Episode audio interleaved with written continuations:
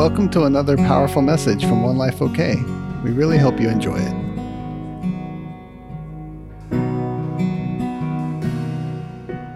I feel this, this, this expanding in in me. Do you feel the expanding in you? It feels like you know, just like he's taking ground on the earth, it's like I can feel him taking ground in my body. I don't even know if that, I don't even know if I can put words to it, but it's just, I think just the more that, um, you know, the more that we hunger for him and the more that we yearn for him, then it just gives him such an open invitation to keep having more and more, you know, but it's just that hungering that, man, he loves to feed the hungry you know, but then he'll do crazy things and he'll hit somebody that's not even asking, nor do they even want it. So, you know, who can make sense out of him? He does what he wants anytime he wants. Man, I love what uh, BJ said one day. I guess there was somebody challenging, you know, what what God was doing, and they were like, "Well, where's the scripture for that?" He was like, "Well, it's the scripture. I forget which one it was." But I am God and I do as I please. So that is it right there. He does whatever he wants to do whenever he wants. I like that. I like that I can't figure him out. I appreciate that. I don't want a God in my own image. I don't want one that I can figure out and that I can know what he's going to do. That would be really scary, actually. That would be really scary. No thanks. We love your awesomeness, Daddy. Look at your neighbor. Say, neighbor, what materials are you building with? That's what we're going to talk about tonight. I love that we're talking about building. And, um, you know, Teresa mentioned that we were doing some scraping, doing some scraping got to scrape some stuff. I've had to scrape some stuff. You know, the more the older that I get, the more that I have to find I have to be okay with scraping. Because you know, scraping can happen after something you just thought you knew, you know, just a month ago. It's not even stuff, you know, from a long time ago. It's just constant. It's constant. It's constantly, you know, just whenever you're saying, Here, you can have me, you can have my life, then that means that he gets it. And then he can change anything he wants to change. And I'm happy with that. I want that. Do you want that? Well, I was thinking about the whole building process. And there's basically three different um I'm going to break it down into three different topics, into three different um, systems, if you will. And within those, there's there's a lot of different variations, but I feel like that um, he's he's breaking it down into some pieces that are um, chewable. And so, the first one I wanted to start out with is our value. And you know, if if if there's not value in the builder, then that messes everything else up you know, you can't have, if you don't have a good value system, then you will build for the wrong motives, or maybe you won't build at all. You know, you won't, if you don't have a really good hold on your own personal value, then you'll find that you may want to build things that are going to build you up internally. And why is that a problem? You can just look around at the world and you can see what the problem is. You have a bunch of orphans that are just longing to have some kind of validation, you know, fighting for themselves, fighting to be number one, fighting to have some kind of belief in themselves, fighting for somebody to believe in them. And you know, it's really sad is that, you know, it's kind of, you're just fighting from something that you already have. I think that's really the saddest part. You know, that whenever you look around and so many people are hurting and longing to just be loved. And then, really, the Father, you know, the Father is just longing to show how much He really loves and desires people. And so, you know, I just I want to just hammer down a little bit in where our value comes from. Because I think we all have we all have a good knowledge of the word. We all have a good uh we all have some time logged in church. We have some time logged in encounters. And so we have a really good um, uh, we we can cognitively say where value comes from. We can we can give scripture for it.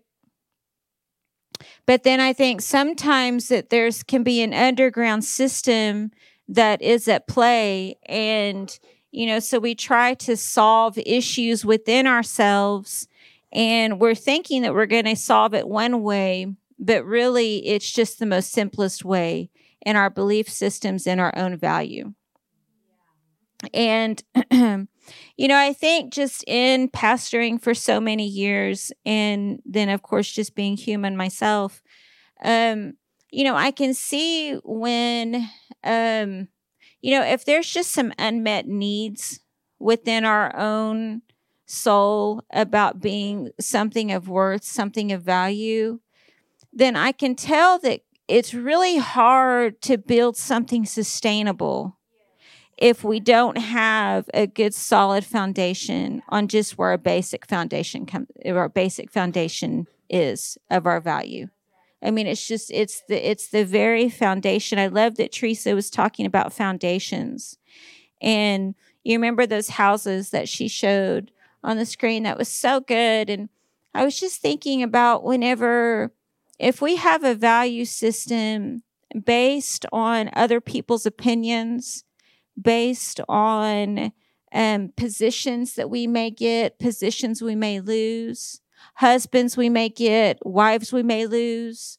You know, the list goes on. If we have, if we have things deeply rooted in these external things, then we will never build a product that's really worth um, the great price that Jesus paid. We will we will only build systems that at the end will crumble, just like those houses.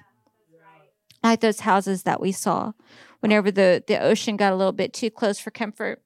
You know, that's that's really what happens if we build on a foundation that isn't solidified.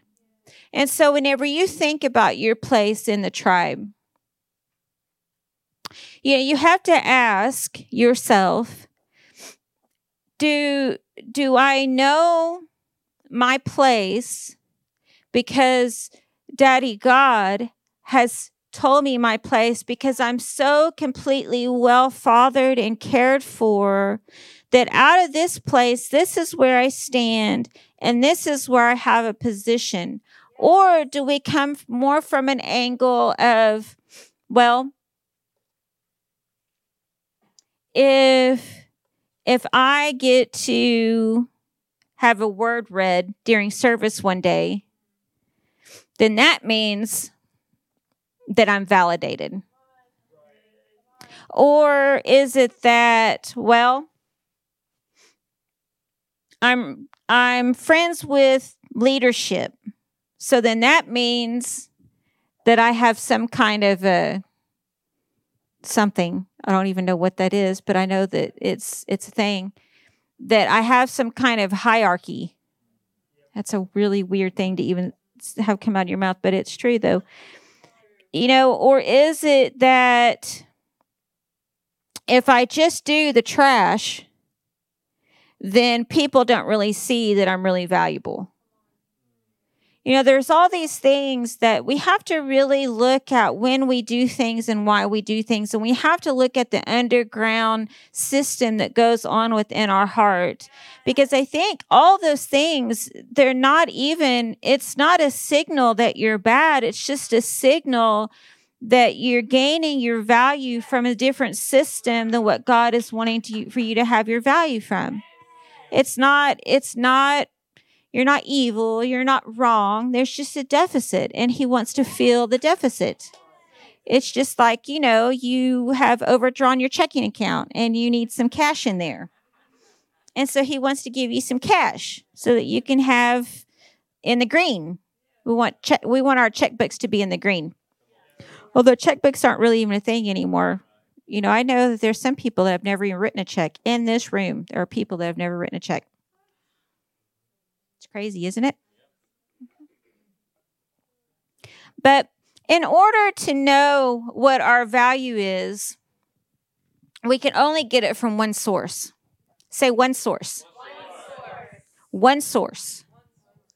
It's one source. It's the one source. So we can try and get people to give it to us. But this is the thing if you have people give it to you, you will constantly need them to give it to you. Constantly. And then, if they don't, if they're busy one day, if they're thinking about something else, if they're stressing out themselves, where are you at that point? How can dad use us to build if everything is so wishy washy and on shaky ground? That it, I will fully attend and I will fully be involved as long as you tell me how valuable I am. That's a lot of pressure on people. A lot of pressure on people that are not perfect. Because no one's perfect. And so no one can be perfect. And so you could just be relieved right now.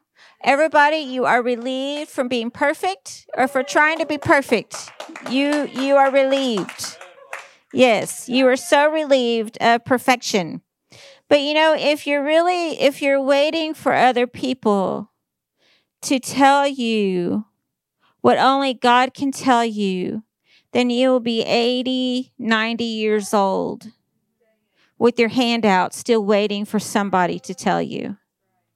Whenever there's actually a river, there's actually a river that is fully open all the time to always constantly tell you how beautiful and how valuable and how wonderful and how marvelous and how perfect and how much you're desired and longed for. All that is just, it's just there. It's in you. It's a river in you that just is, it can bubble up if you just tap into it.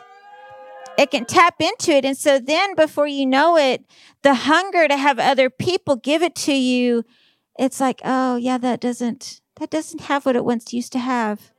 Now, now it's now it's a little bit of a little bit of seasoning on your already delicious steak.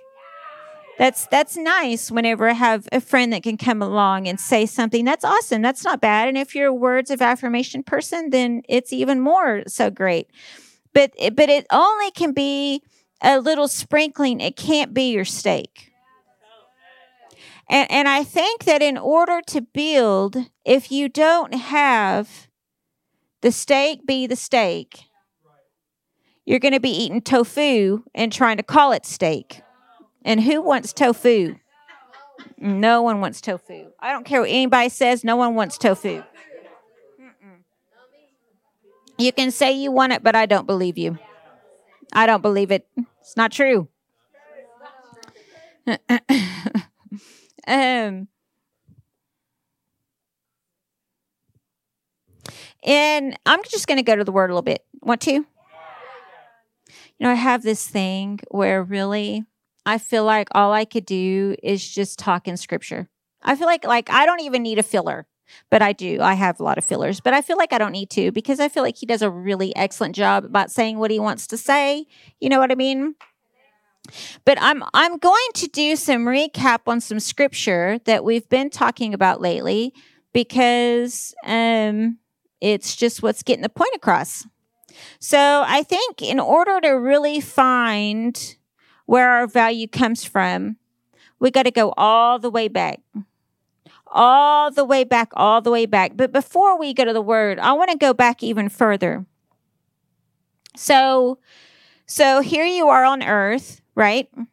Living your best life, doing your thing. And in this little blip of your life, like maybe this much of your life, you are you're th- that's where you are right now. You're in this tiny little blip, okay?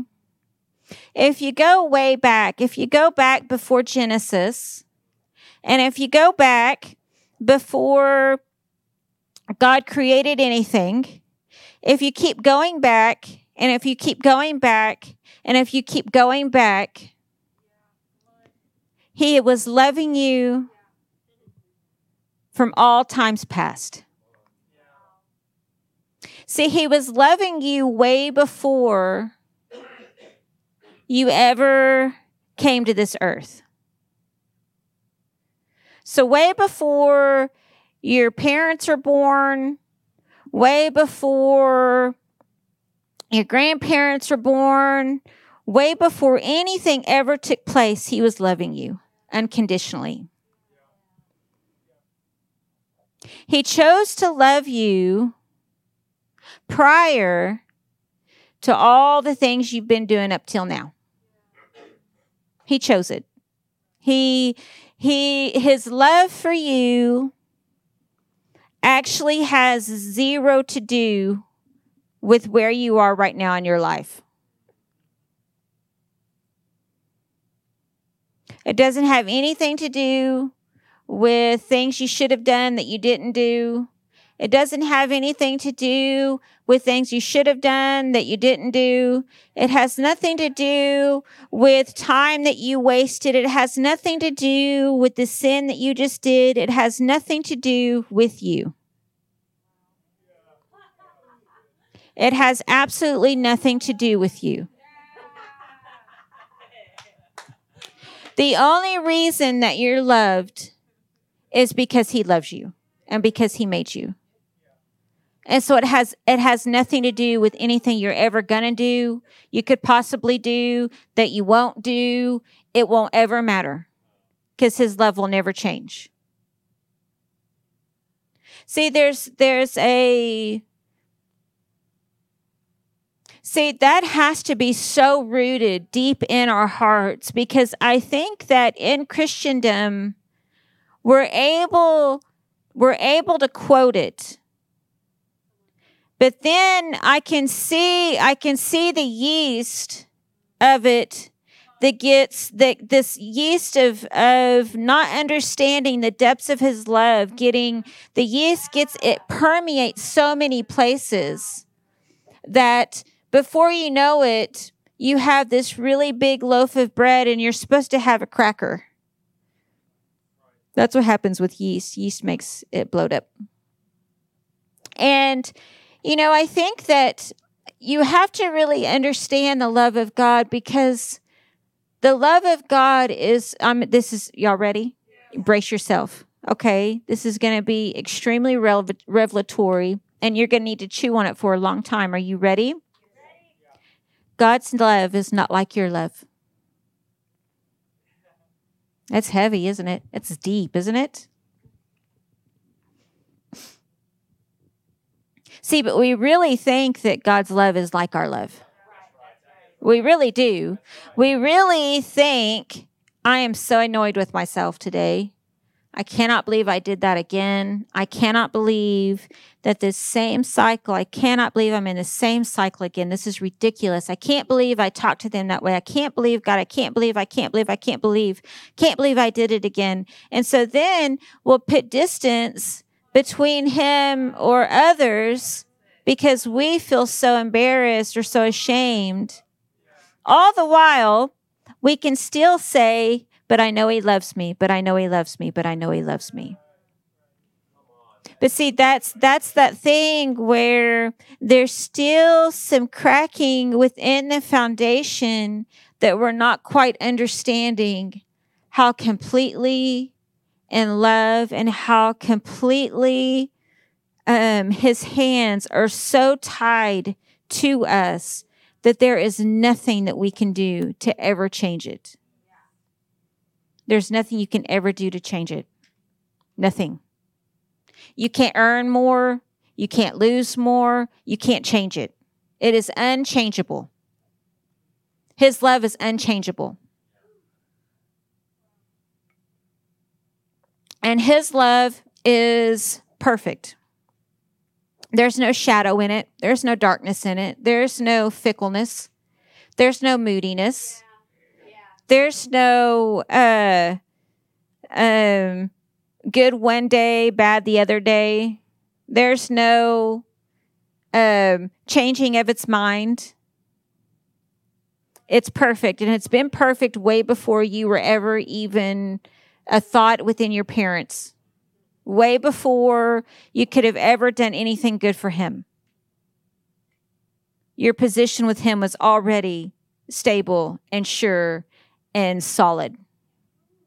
It's solid. It is solid. You cannot change him. There is nothing you can do to change him.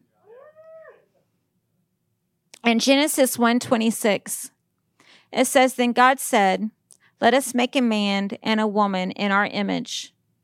As our image, image can also be translated representation or resemblance. God created someone like himself to reflect who he is into all his creation. He created trees after their kind, birds after their kind, fish after their kind, and animals after their kind.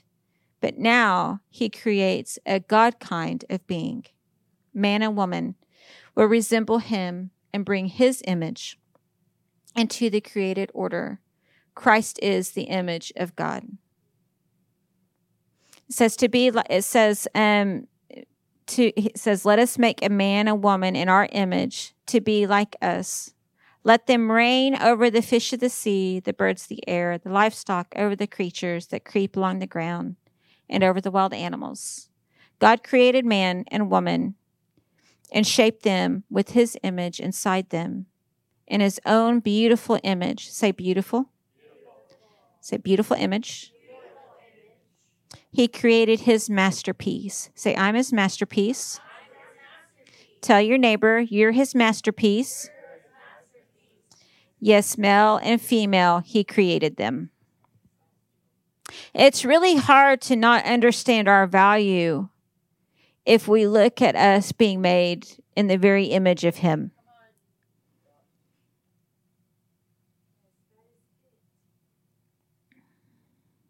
Is that one thing that's been said so much that it kind of loses its oomph? I was created in his image.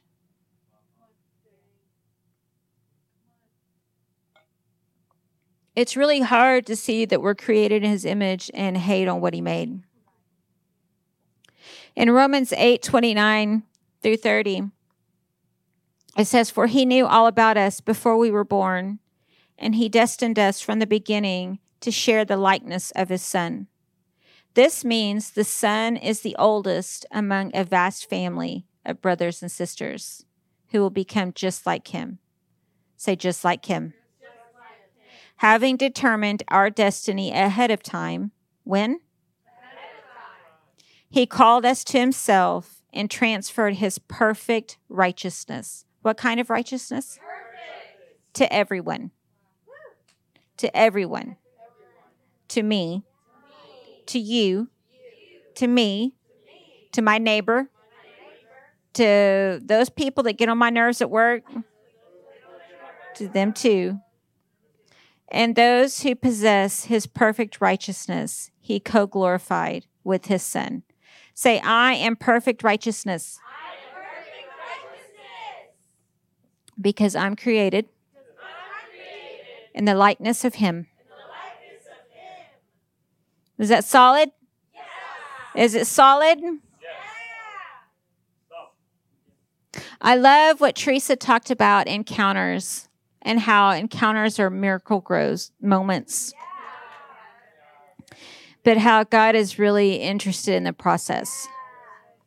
You know, I think that's so good because I think sometimes if if we leave if we leave from our breakthrough moments and if we find ourselves questioning something again, or if we find ourselves having to keep growing and maturing, I think we can almost start thinking that um, there's not real hope in being any better or getting or being any different you know because we kind of put so much we put so much tension and we put so much pressure on one encounter that's going to change every single thing.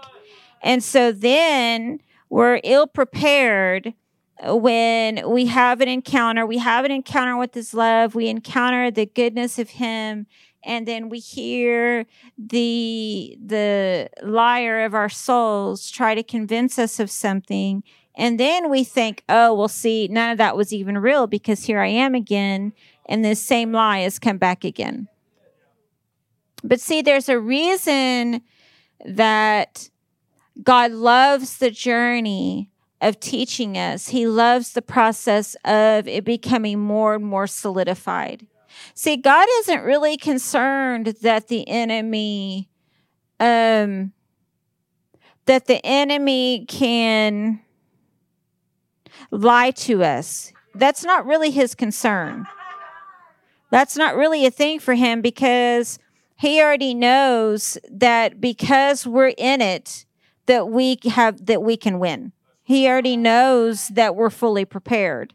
And so i would just say that if you are in a place where you're really trying to to uh really have the love of god just really completely uh, be so solidified in you i just want to say that the enemy will try to lie to you.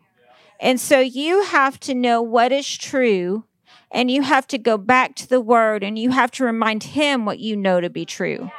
See, but I I I think he knows when we don't know. You know, because it doesn't take long if, you know, say that you get a text message and somebody has something mean to say about you and the next thing you know you question life itself. You know i'm just a worm and nobody likes me. I'm never going to be anything you know all that kind of stuff that can happen. And so then the enemy he knows what your reaction is to that. And he knows okay hey if i do this they're going to be down for a good month. That's good. We can do that. Hey get some get some backup. Y'all y'all go ahead and stack it on. After i'm done i'm gonna have you and you and you come you come and you stack it on too. And we're gonna get him down for about six months. See he knows. And but see the crazy thing is that dad's not really concerned about that. Because he has full trust and belief in what he put in you he knows that you have what it takes to overcome. He knows you have what it takes to be fully engulfed in who he is and who you are to him. And so you you have to know what the truth of the word says. And and and the truth of the word is true regardless of what you feel. It doesn't matter what you feel. It doesn't matter what you feel. It doesn't matter if one day you feel like a worm. Well, you just you go to the word and you say, "Word, what do you have to say about me being a worm?" You don't need a person. You don't need a person. You have the word. You have the three persons. You have three persons that are that are just dying to tell you. Actually, one did die to tell you. He did do that. He died to tell you. And so go to him. Get solidified in who you are. Get solidified in your value. Other words, we've got people that they want to be all these things just so it can prove something about something, when in truth, it, it's so weighty, it comes with something that you don't even know it comes with. You've got so many people wanting to be a leader or wanting to be a pastor. I can give you some scripture about the responsibility that they have. And I don't know if you would be so willing after that, if you understood the weight and the responsibility of what it's like to have people's very souls that you're accountable for. You know, but you'll want it because that will prove something to you. And it's a weight that you don't get. And so if we don't have it solidified, our value in Him, then we will want all kinds of things and we will chase and we will chase and we will chase and we will chase. And every time, oh, that wasn't it. Oh, oh, no, that's not it either. Oh, oh, no, that's not either. I did that. I did that. I spent two years doing that. I spent five years doing that. And at the end of our 90 year old life, whatever, we will have chased and chased and chased. And it was all actually right there. It's, it's here in the word. It's encounters with the spirit. It's, it's listening to other people's testimonies. Each other's testimonies are supposed to be food for you. It's not just their testimony. It is your food. It is your food. It is your it is your man, God, I'm I'm that's mine right there. What just happened with you? That is mine. I'm taking that. I'm to take that. I'm to give me some of that. Instead of looking around comparing that you didn't get it, just say, God, I want that. I'm to take that for me. I'm to take that as I know that's who you are, and I'm to believe that for me. That's what it's supposed to be doing for us.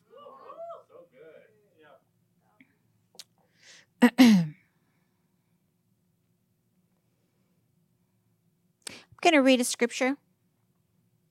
It's very known. It is um, the most quoted scripture, I would say. What scripture do you think of whenever I say that? All right, so here we go. John 3 14. And just and just as Moses in the desert lifted up the brass replica of a snake on a pole for all the people to see and be healed, so the Son of Man is ready to be lifted up, so that those who truly believe in him will not perish, but be given eternal life. For this is how much God loved the world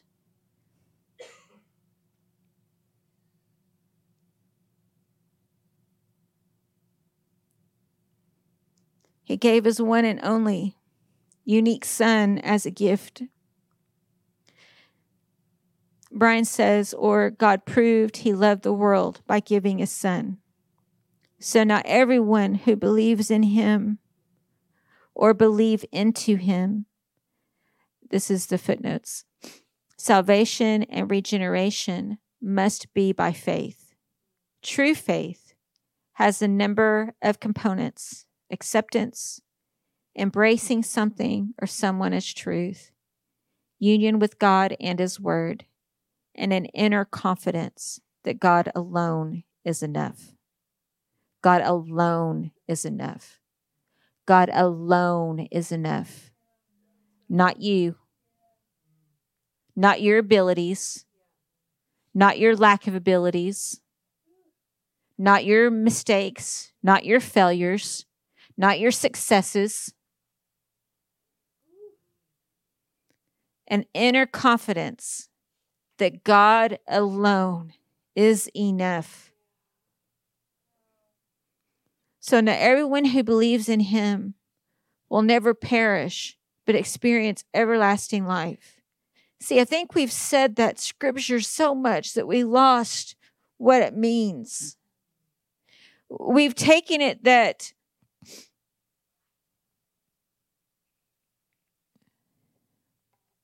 You know, it's a danger of being so saturated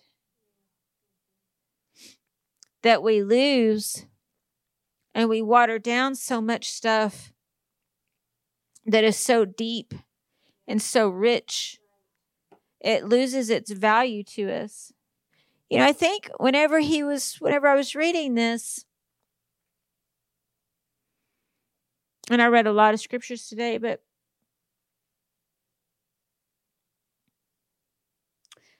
I think that I think that there is that there's a sin within the church and the American church for sure. I don't know about other countries, but I know a lot from from American culture. But we we read we read this passage and I think that we really don't get that it's our faith that actually believe that Jesus has cleansed us. See, I think we start thinking that we start elevating our own ability to mess things up so much that we don't step into faith and we don't believe what Jesus really did for us. I've been I've been um just on this really cool journey with him and um you know, we've been talking about the cross a lot. And of course, we love the resurrection. Of course, you know, the resurrection is amazing. They're a married couple, the death and the resurrection. We have to have them both. But he's he's really had me on the cross a lot. And I think it's because I think there's almost a thing that we can almost tend to bypass the severity of the cross to celebrate what he did that we don't look at the cross of what it actually was of, of what it actually did for us.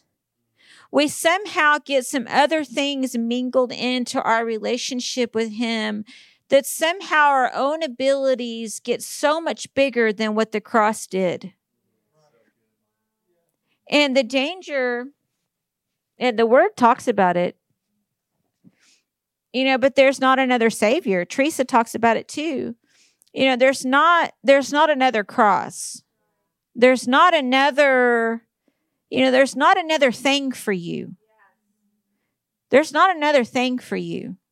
There's not another way that if you mess up that you can have some kind of atonement or you can have some kind of something. Everything is wrapped up into the cross every single thing and see, if it was paired with anything else, what would that say about God's character that he would have told Jesus, you go and and suffer the kind of death that you suffered, but I won't make that be complete. I'll say, oh well, Sarah can have an add-on.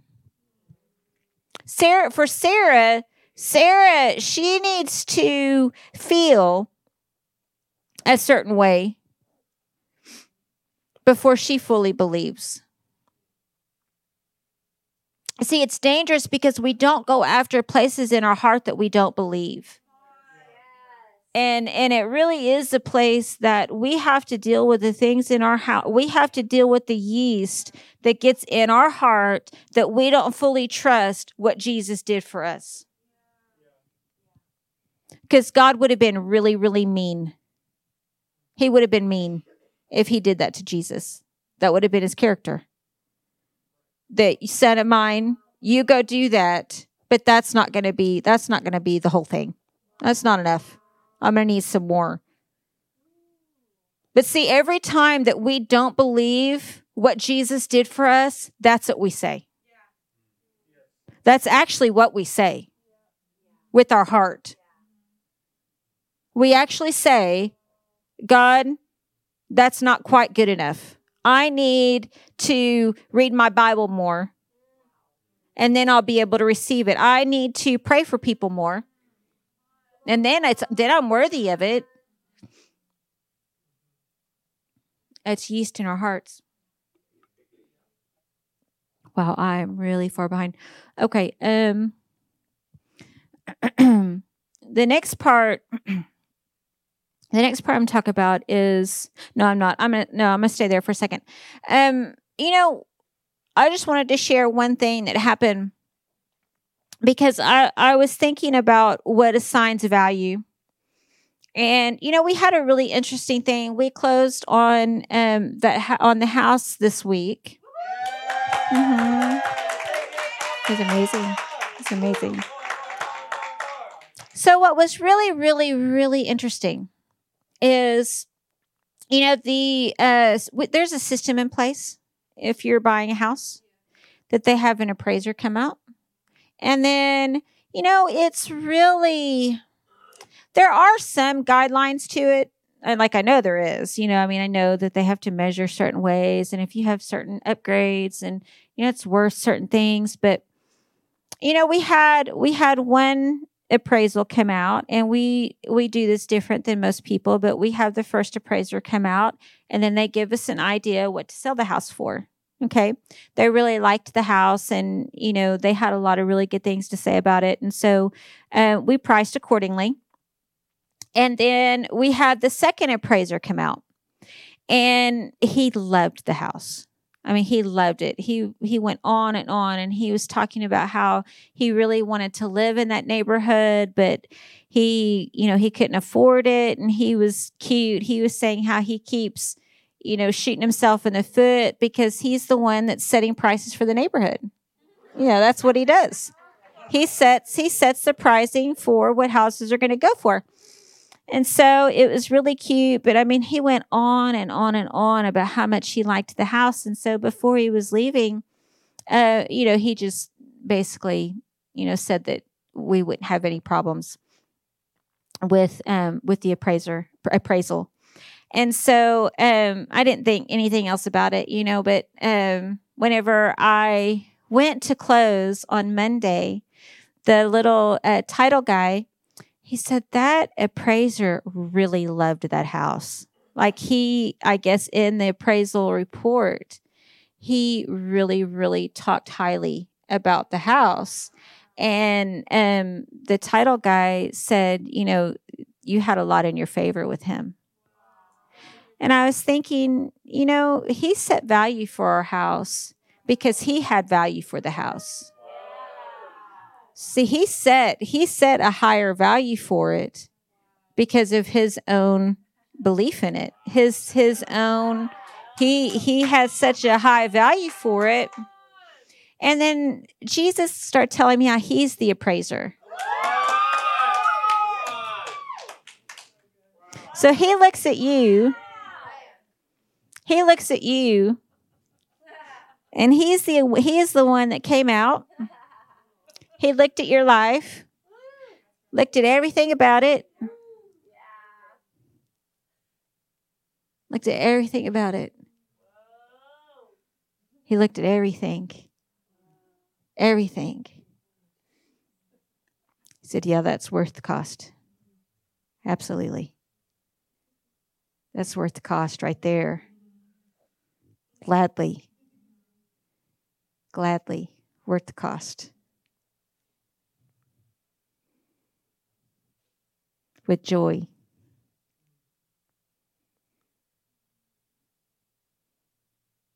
See, he's the one that gets to say. That appraiser guy, he was the one that got to say what our house sold for. That was in his hands.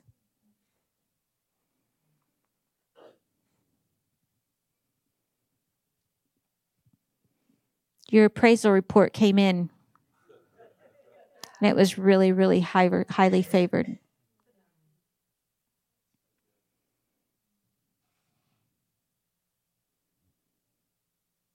That's where your value comes from. He looks at it all the way from the beginning of we don't can't even understand it all the way way back then and all the way way back there for all eternity He's looking at the whole line of your life. He said it was a worthy sacrifice.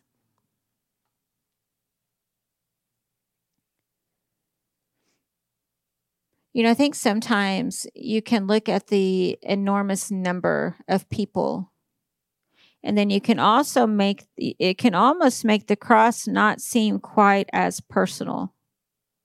But you know, I think you have to to really understand it. You have to really really see it from his perspective that it was all for just one person. He would have done all of it for just the one person. The, it is so amazing the vast number of people. But see, don't let that not under that don't let that rob you of the intimate um don't let it not intimately grip your heart see because when i know whenever i take communion you know or not just communion i mean i do it all the time but i know especially in communion or worship or whatever you know, I really engage with it just, it's just about me and him.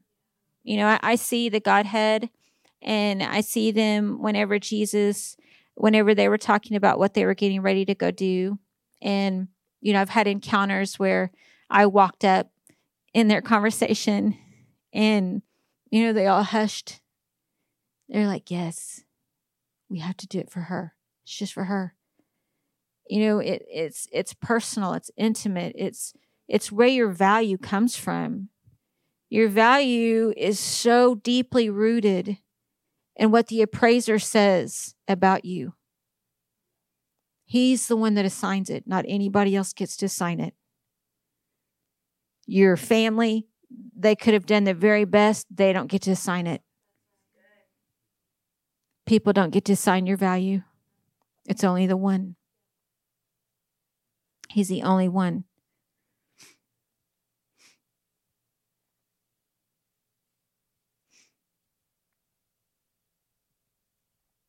The next part I want to talk about is our personal stewardship of our lives and our building process. In First Corinthians, it says, We are co workers with God, and you are God's cultivated garden the house he is building. God has given me unique gifts as a skilled master builder who lays a good foundation. Afterwards, another craftsman comes and builds on it. So, builders beware. Let every builder do his work carefully, according to God's standards. Whose standards? Not your own. God's standards. For no one is empowered to lay an alternative foundation either than the good foundation that exists, which is Jesus Christ. The quality of materials used by anyone building on this foundation will soon be made apparent, whether it has been built with gold, silver, and costly stones, or wood, hay, and straw. This work will soon become evident, for the day will make it clear, because it will be revealed by blazing fire and the fire will test and prove the workmanship of each builder. If his work stands the test of fire, he will be rewarded. If his work is consumed by the fire, he will suffer great loss. Yet he himself will barely escape destruction, like one being rescued out of a burning house. The footnotes that Brian t- says is Paul's language seems to be anticipating his next subject, the church as God's true temple. There is there is here an allusion to the, I'm sorry. There it so confusing. Hold on. There is here an allusion to the temple of Solomon. Okay, got it. Which was built using gold, silver, and costly stones. Wisdom will build her house with divine substance, which is gold, which is redemption, fruit, is silver, and the transformed lives are the costly stones. Wood, hay, and straw are emblems of the works of the flesh, the building materials of man, not of God. They grow up from the ground which God cursed. It is both quality and durability that God commends. Quality and durability. Quality and durability. Fire will cause the better material to glow brighter, but the inferior material will be consumed. How we build and what we build matters to God. Note that it is possible to build on the true foundation of Christ, but with wrong materials. We need God's work done in God's way. See, I feel like that's that's one thing he wanted me to talk about is our testing by fire. And the things that we build in our own flesh and what we can manage in our own way. And you know, God is really doing a very very deep work in our hearts. I mean, he's really going after deep things that it's things that we have trusted in, that we have relied in, that we have sown in, that were not gold worthy. They were not fire worthy. They were not fire worthy. And say, Thank you, Daddy. Thank you, Daddy, that he did that. Thank you, Daddy. Please, Daddy, show us what we are building that will not stand your fire. We want it. You want it. You want it. Trust me, you want it. You want it.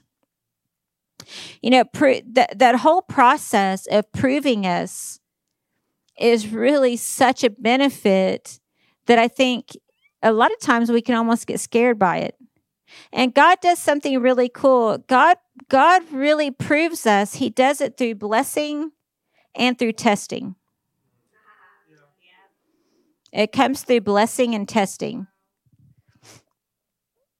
We like blessing, don't we? That sounds fun, doesn't it?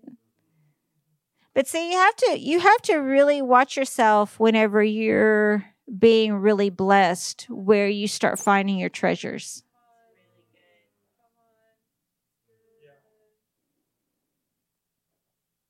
Because if you're going to be a builder and he's going to trust you with great things,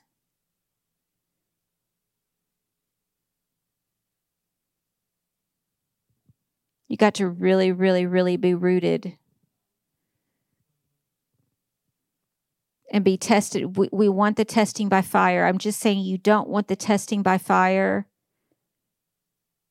without also, you don't want the blessing without the testing by fire. You don't want it.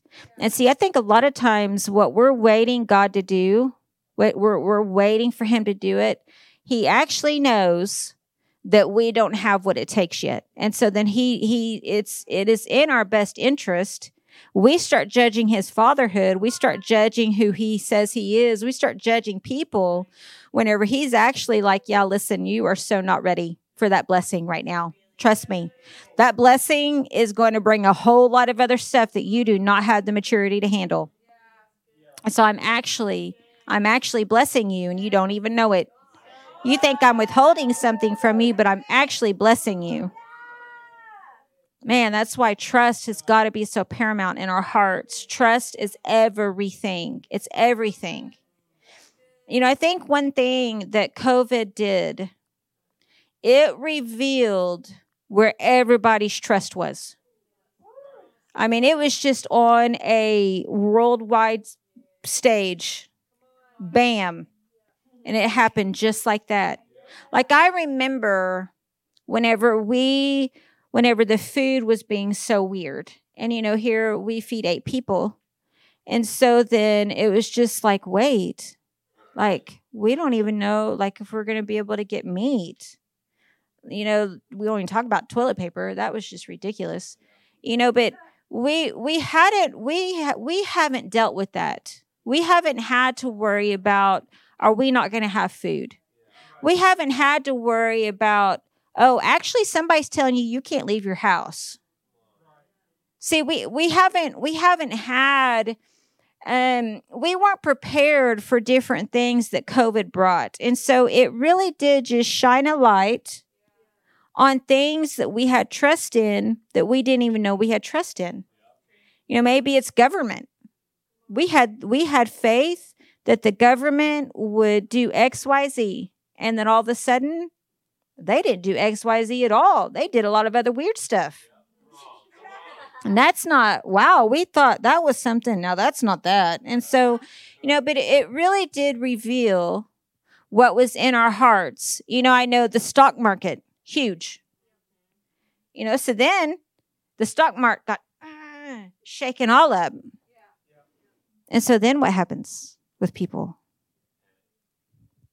Complete panic. They're not going to give. They're going to hold on, baby. We're holding on with all we can, with what we've got, because it's all going. You know, God really, really, in, in this process of building, what we build in our inner man, in our private life, that is what is going to be the outflow of our lives. It's not the front that we want to put on. Hear me now. It is not what you want people to think. It's not how you want to be portrayed. It will always come out. You can fake something long enough, but at some point it will come out. But the outflow of your heart, that can't be stopped. It can't be stopped, good or bad. Good or bad. It's good or bad. It cannot be stopped. What God has put in you, people will experience it if you're doing it for the right cause, for the right reasons. If you're not, it will be found out. That's not bad. That's not bad. We want that. We don't want to get to heaven and then think we're going to get all golded out and all all kinds of gems and stuff and him be like, "What? No, you got nothing. Uh-uh. Mm-mm. You got all that back there. Like I don't want that. I want to know what what is worthy of a reward. What is worthy of something? I want to know that. I don't want to get there and then think something and then barely even make it in. Man, that was close. Like, no, like, thank you, God, that you that you're so good that you would actually tell us, yeah, that's not gonna work. And then we get to see it with our lives that that doesn't work. You know, a lot of times we just want to do what we want to do, and then we think God is going to, we find some scripture that backs up what we want to do, and then we start calling that, and then think that we've tied God's hands. Well, you have to do that because that's in the word. It's not even true. Okay, I gotta hurry. The last part that I want to, the last part I want to talk about is the outflow of our lives and what we actually produce. First Peter 1 14. The Peters are good. First Peter, Second Peter, I highly recommend it. It's so good. So it says, as God's as God's obedient children, say obedient. Never again shape your lives by the desires that you followed when you didn't know better. Instead, shape your lives to become like the Holy One who called you. Who? Who called you. For scripture says, You are to be holy because I am holy. Everything about God is holy. True holiness includes justice, mercy, truth, and righteousness. To be holy is to be is to be absolutely devoted to God in all that we do, demonstrating who he is to the world. Holiness surrounds God's throne, and we are seated with him in heavenly places. The Hebraic concept of holiness is set apart. That is, we are a people set apart for God even as God is set apart from all gods. Grace has embedded holiness into our lives, yet we are to make right choices, say right choices, and to yield to Christ, say yield to Christ, and God's word, say God's word. And the Holy Spirit lives in us. Holiness is not merely actions we perform but what we absorb and manifest as we live our lives in God's presence. Christ is our holiness. It says, Since you call on him as your heavenly Father, the impartial judge who judges according to each one's works, live each day with holy awe and reverence throughout your time on earth.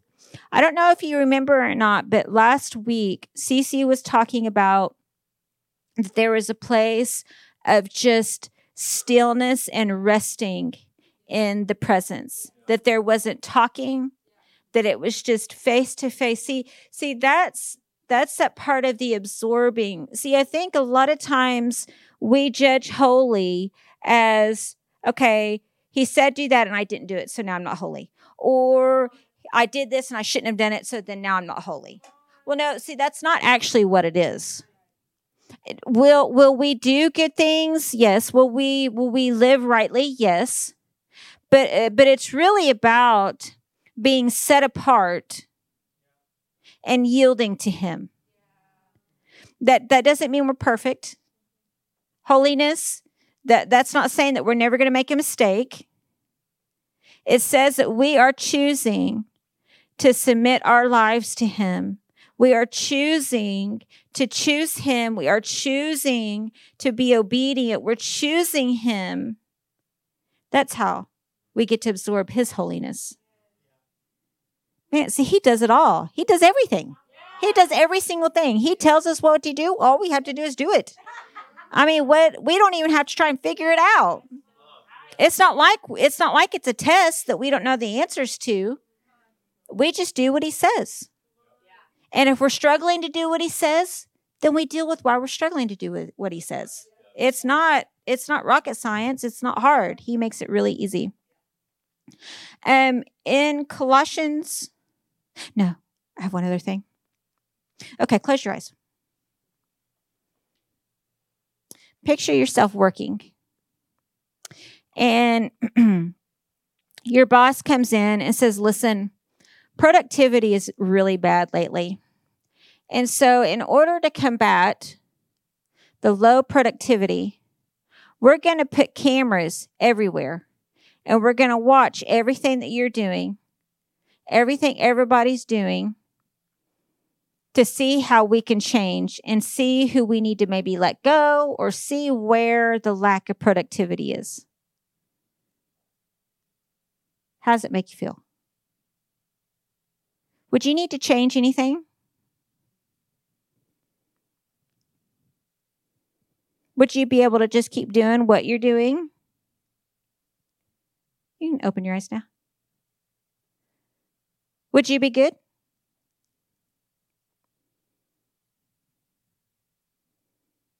If if if your employer had his camera on you 24/7 or I guess you're not at work 24/7, but you know what I mean. 12 or 15 or whatever it is.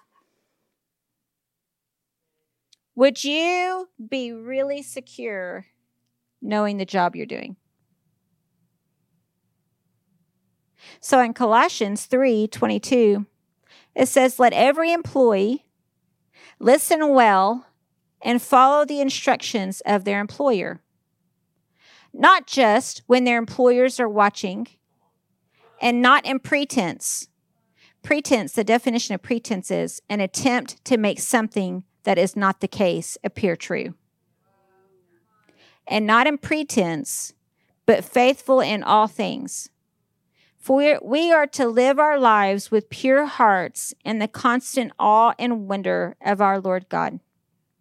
Put your heart and soul into every activity you do as though you were doing it for the Lord Himself and not merely for others. I wanted to read this part, this last part, because you know the the the part is what we're producing. What's the outflow of our life? So we're building, right? We're all building. We said we're wanting to build, right? Didn't you say that? Want to build, so we're going to build. So we're all going to build. And so, what are you building? You know, I think Teresa said something on Sunday that we really, really need to listen to.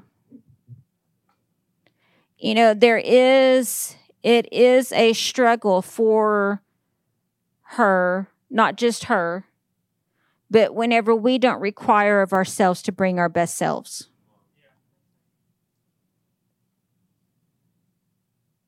When we halfway do things, or when we only do enough so that if somebody were to ask if we did it, then we could say, check mark. But was your heart really in it? Were you fully invested like it was your own? See, I, I think I think what we produce reveals a lot about our character. So if if whenever I'm asking you if there was a camera on you you know, he is a camera. Just saying. Spoiler alert. But he is seeing. Sometimes we get mad because we didn't get a raise. What would happen if that employer was watching? Were you worthy of a raise?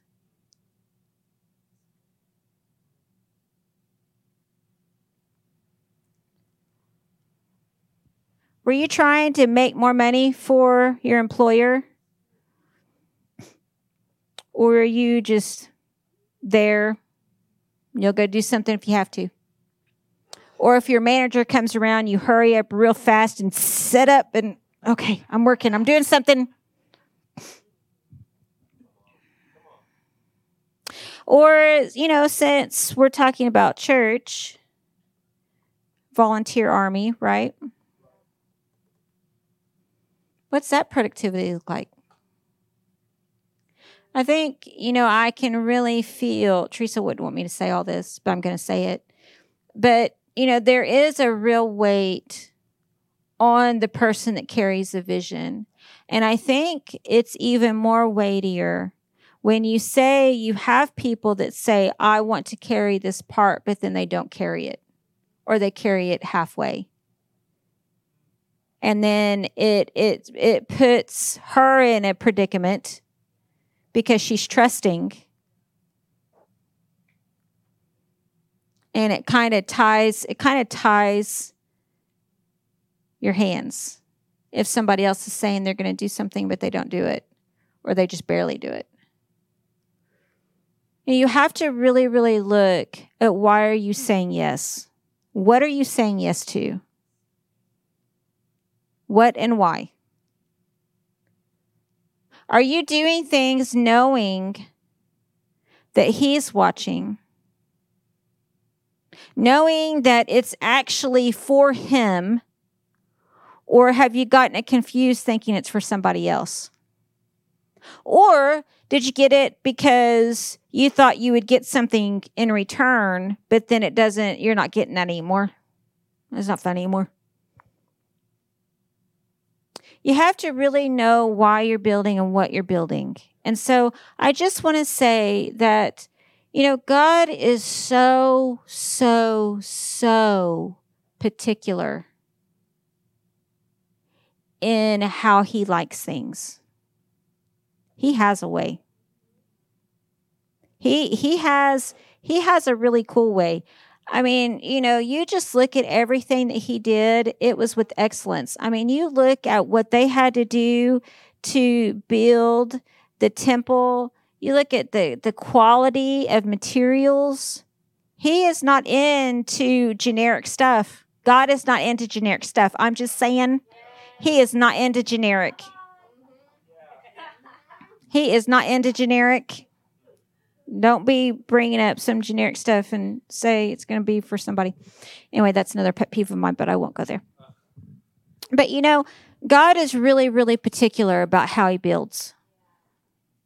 And if we're saying that we're going to be a builder, then we need to be a builder like he's watching us. Because he's watching. I'm not saying that to, I mean, that's just the truth. We're not we don't want to get twisted and think that we're doing something and we're only the ones seeing it because it's not true. He's seeing it. And then the fruit of our lives are showing it. And so I just want to encourage us, you know, I think for Teresa to even have to say something, I think I think it's weighty. And so my prayer is that something I say tonight will help you know the value of what you're building the value of what you have. We can't get messed up and thinking about how many people come here or anything like that. God is doing something internally with each person that goes so far outside of this little church and what we're just doing here. It's something, it's, it is so, He tests us with things. He tests us. He tests us at the encounter room. Will we be fully activated and fully on and be fully in if we don't have any visitors? Or will we just be like, oh, I'm just going to go sit down and just not participate? I'll come and be here because I think I'm supposed to be here because people ask me why I'm not here. But I, whenever I come, I'm just going to kind of come in and just be like, yeah, whatever. Like, this is working things out in us. And if you don't know that, then you're behind. You're behind schedule and you need to get caught up because he is it's building something in us. So the fact that that we're saying we're going to build a part of this, please build it like he is watching you. Build it like it was yours. Build it like it was your baby. You know, build it like it was your idea. a lot of times we don't have vision for our own lives. We don't know what the call is or the destiny is. Well, do something with the tribe that you're in. Do something until God shows you this is your thing. Do something, but do it with all your heart. Because we can't build if everybody is not fully in, if everybody's not going the same direction, if if we're not really understanding our value. See, orphans won't be builders. Orphans won't build. They won't build. They will be concerned about themselves. They will be concerned about there will be a myriad of things that they're concerned about, but they won't build.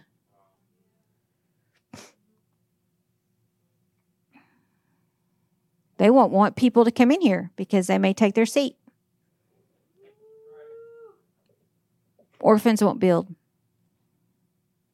You just have to remember that you're outside your design if you're not fully operating in quality and in excellence in what you're building.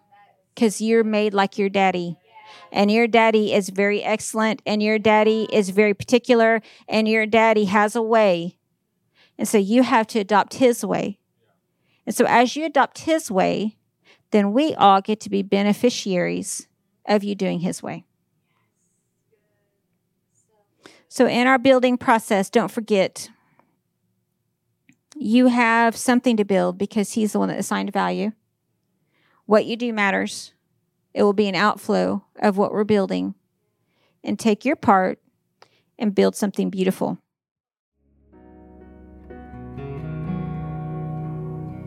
Thank you for listening to this message from One Life OK. For more information, please visit us at onelifeok.com.